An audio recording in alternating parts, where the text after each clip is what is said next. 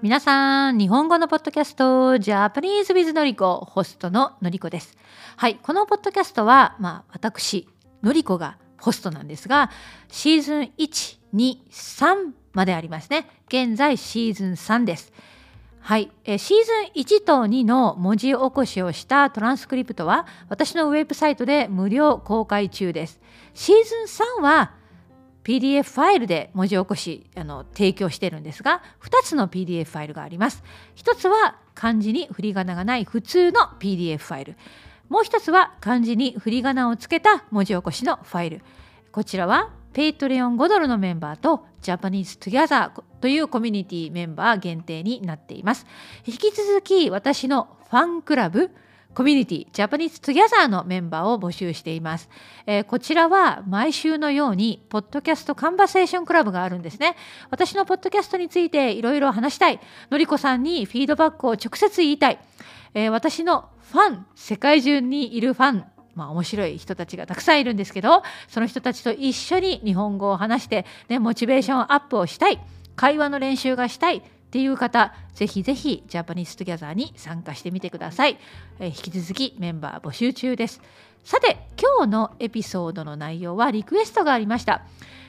えー、このリクエストの内容はのりこさんのイギリスでの就職活動や最初にした仕事などの経験について話してくださいっていうことです。まあ、随分前の話になるんですが思い出しながら話したいと思います。えー、それでは最後まで聞いてください。はい、それでは、まあ、リクエストの質問に答えたいんですがイギリスでの、まあ、就職活動とか最初にした仕事のことあのね私は約16年前にイギリスに行きましたよね。でその時まだ結婚してなかったんですね。まあ、旦那さんと付き合っていてで旦那さんはイギリスでワークパーミットっていうねビザでやってきました。で私は旦那さんに遅れて約3ヶ月後かな？遅れてやってきたんです。でその時私たちはまだ籍を入れてなくって、ね、恋人同士の関係だったので私のビザはねえっ、とね結婚する人のための準備ビザみたいな、まあ、ちょっと限定されたビザで6ヶ月しかいられないっていうビザで最初来ました。なのでその間は一切仕事ができませんでした。うん、なのでなので最初に来た時はね、英語もわからなくって、ね、あの英語の学校に通い始めてそして仕事はできないから、まあ、学校と家での往復だから家では家事をして料理をして掃除をしてそして、まあ、午前中学校に行って英語の勉強してでその間、まあ、結婚式の準備してベルファストのシティホールで籍を入れてそして今度ビザのカテゴリーを変えるために日本に一時帰国しなければいけなかったんですね。で日本に戻ってきてビザを、えーとね、ワークパーミットを持っている人の配偶者ビザっていうカテゴリーで はい、取り直してもう一回やってきたんです。でそこからは仕事ができるんですね。ただ英語ができないから困りました。うん、しかも私の日本でのメインのキャリア仕事は学校の先生です。学校の先生日本で取りました。イギリスで学校の先生もちろんできません。どうするか。でもう一回イギリスで大学に入り直して勉強し直そうかなって思ったんだけどその時の気持ちはね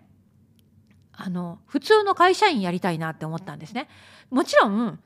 まあ、ちょっとうまく説明できるかな。日本にいる間に日本語教師の資格を取って、ね、勉強して資格を取ってイギリスに来たから日本語教師を最初からするっていうことはできたんだけど私その時16年前そんな気持ちがなかったんです。普通にイギリスで会社で仕事をしたいと思ったんです。英語を使って会社で仕事をしたいって、まあ、その時なぜか思ったんだね。なので、まあ、そういう準備を始めたんだけど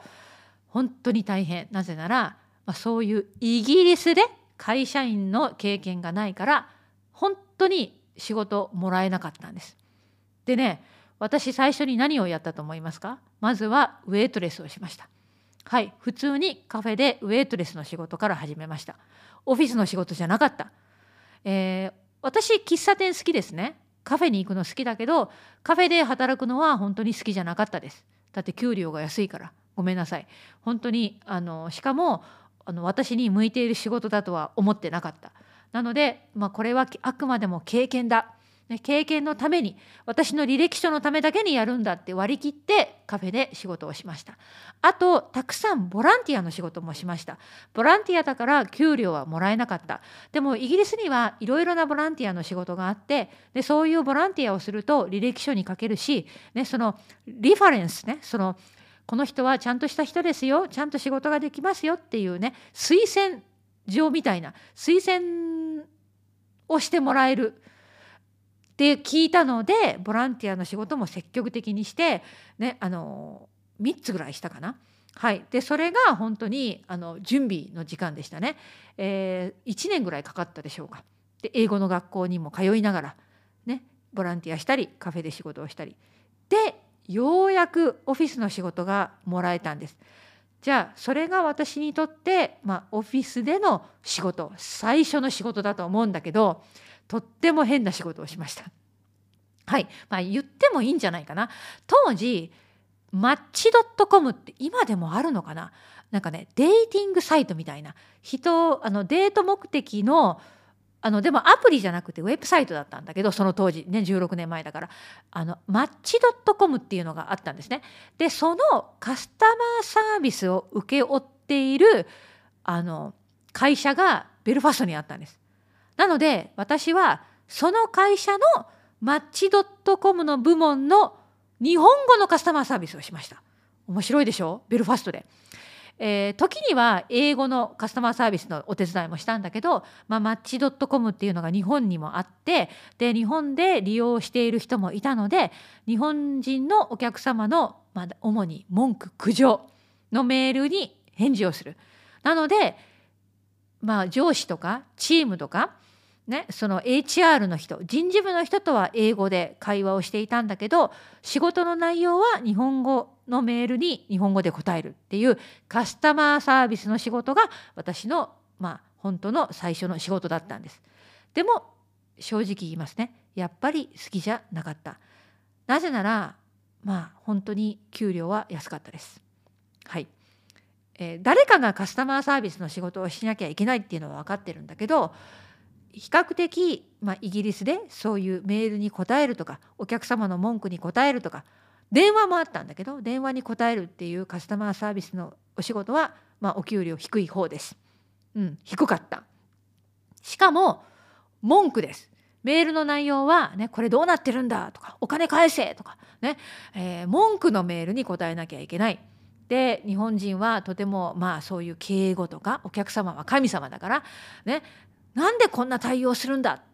てでもマッチドットコムは外国の会社ですねねちょっと日本人に合うサービスがなかなか提供できなかったんですよね当時。ね、なので「あ申し訳ございません」ってメールでとっても丁寧に答えなきゃいけなかったのはとっても嫌だったんです。めんどくさいなってめんどくさいなって思いながら仕事をしてたんですよね。はい懐かしいですね。約16年前ぐらいのお話です。でもそこから少しずついろいろ転職をしたんですね。し始めたんですね。その後えー、っとね何ですか？事務事務の仕事。事務の仕事をしたりね、でもその事務の仕事もずっとなんかプリンなんか掃除したりプリントしたりあの手紙を仕分けしたりとかね。あのそのオフィスの中では重要な仕事だって分かってるんだけど私のやっぱり専門はね大学を出て学校の先生になる資格を取ってなんでこんな仕事してるのかなって正直思ってました。まあ、これを言うと本当にえなんでって失礼じゃないって思う人いるかもしれないけど私は当時そうだったんです。ね、なんでこんな仕事をいやいやしてるんだろうみたいなね。でまた転職してまた転職していろいろいろいろ変わっていったんです。あのまあ、正直転職活動は本当に大変だと思う。多分一番の問題はその私にイギリスでの大学卒業の経験がないっていうこととイギリスでやっぱり長く働いた経験がないからなかったから「ね、何してたんですか?」あ「日本で学校の先生してました」ふーんねあのポジティブに受け入れられなかった受けえ受け止めてもらえなかったんですよね。なのでたくさん面接受けたけどたくさん落ちました本当に。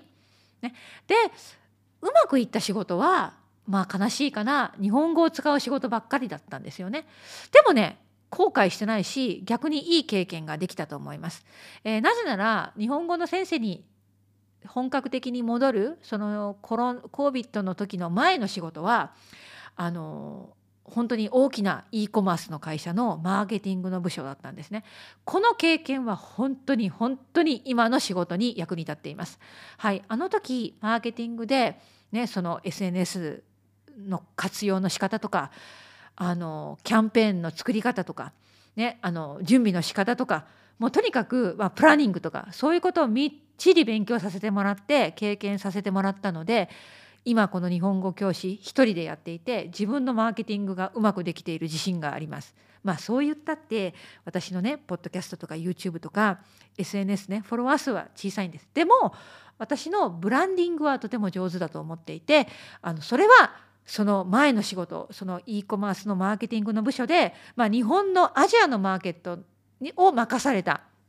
マーケティングマネージャーの仕事をしてたんですけどその経験が本当に生かされているんですね。はい、でもそこまで本当にその仕事本当に楽しかったんですそして給料もめっちゃ良かった多分人生の中で一番良かった給料だったんですけどあの本当にそこまでたどり着くのに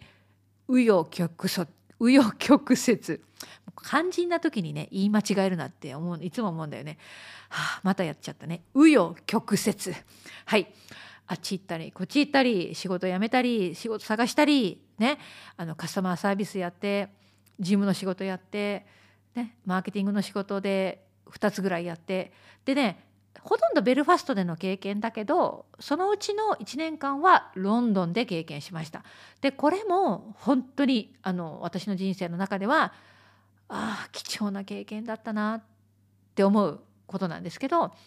あの本当に自分自身にチャレンジしたくってあのマーケティングのねマネージャーの仕事、まあ、日本のマーケットだったんだけどそれもでもロンドンにある会社